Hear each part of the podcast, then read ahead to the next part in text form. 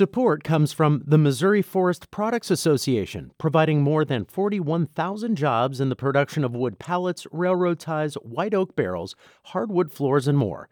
Details at choosewood.com.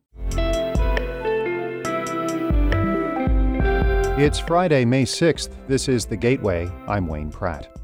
Missouri scientists are tracking endangered lake sturgeon in the Mississippi River to identify where to protect their habitat. We can help keep this area as hospitable as, as we can during that prime spawning period.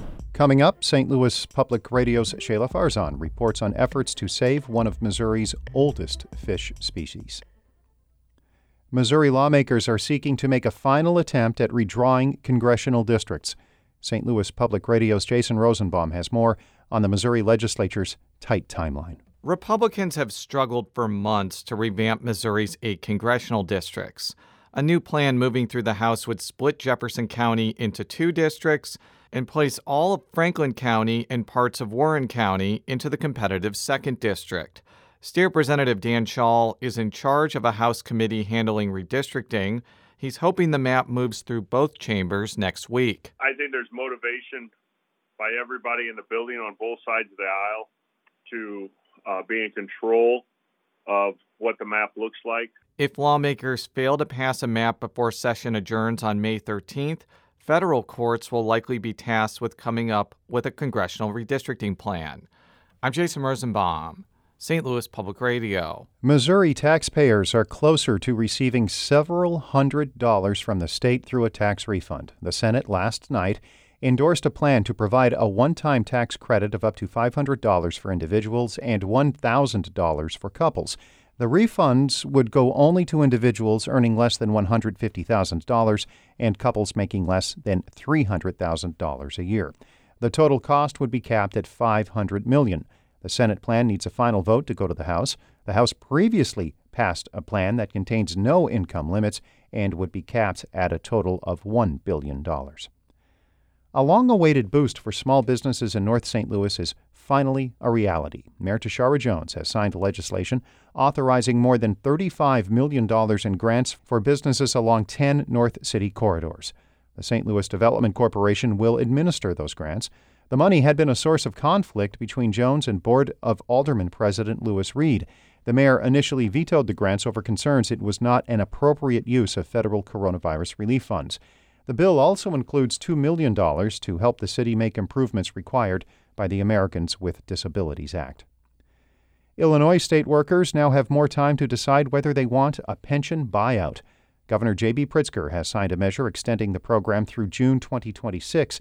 Employees can cash out now in exchange for smaller benefits in retirement.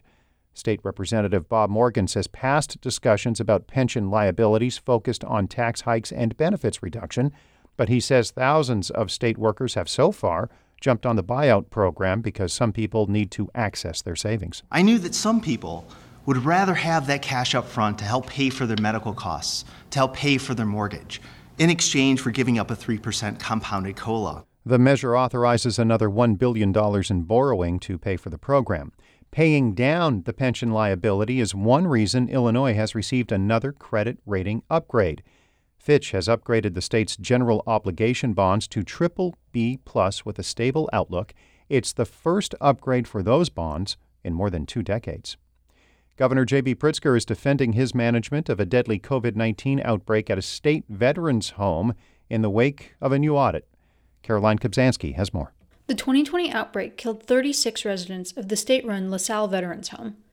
A new audit finds fault with the state's management of the outbreak, like how there was a delay in processing tests for residents and staff, and how the public health department, quote, did not identify and respond to the seriousness of the outbreak. Governor J.B. Pritzker says he's been holding the officials at the Department of Veterans Affairs accountable. There were some management faults that occurred. I did hold people accountable and I did fire people.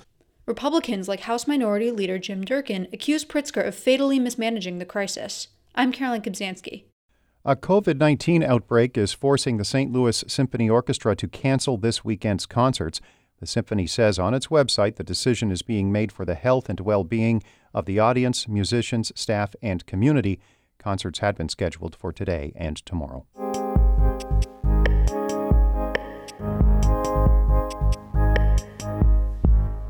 There are prehistoric giants gliding through the depths of the Mississippi River. Lake sturgeon.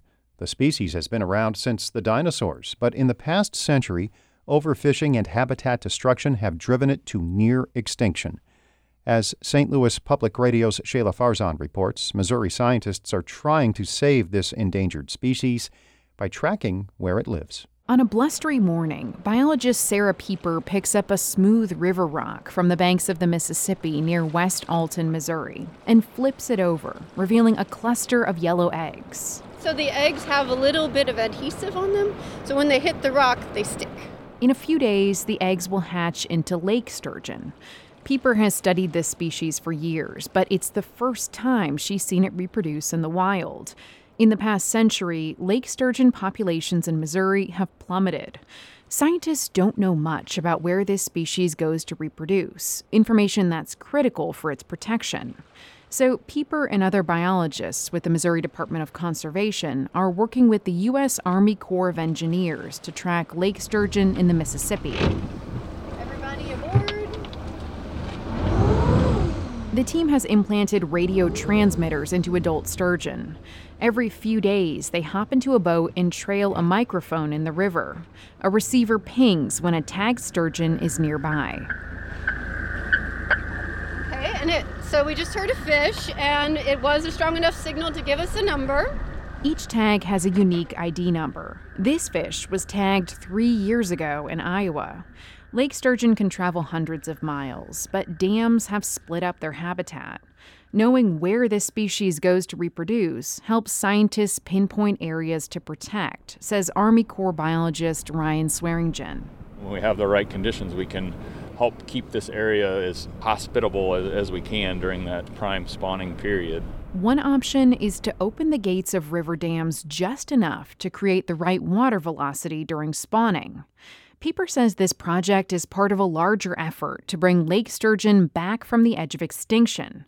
So far, she says, it's survived cataclysmic events over millions of years. Think of everything that's happened over those 150 million years. You know, we had the the asteroid that killed the dinosaurs. We had continents crashing into each other and pulling apart. We've had everything you can think of, and these fish survived all of that.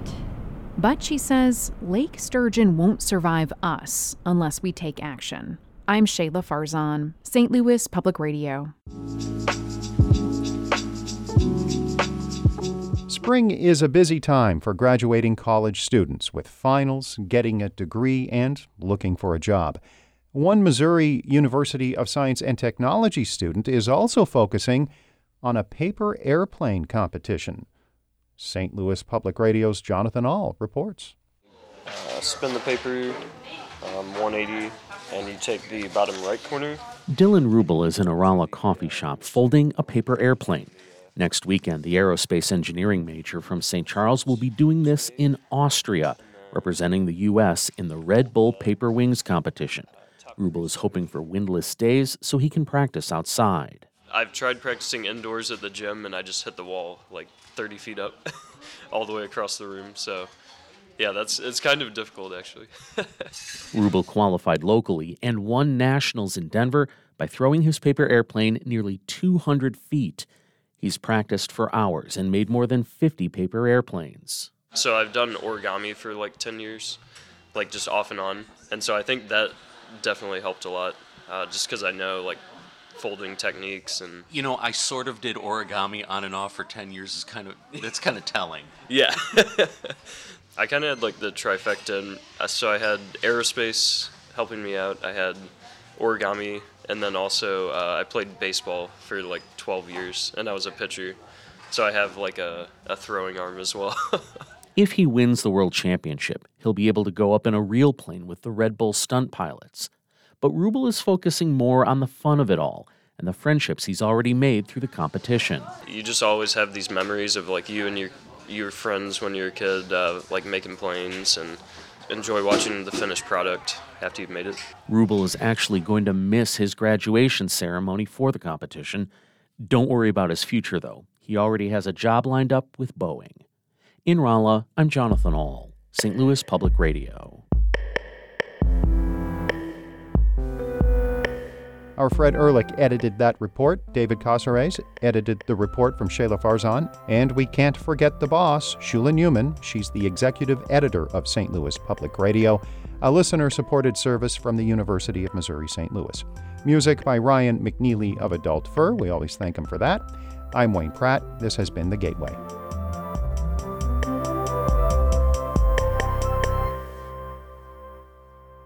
Support comes from Mosby Building Arts, a design build company committed to remodeling the right way. Visit callmosby.com to get project inspiration for any room of your house.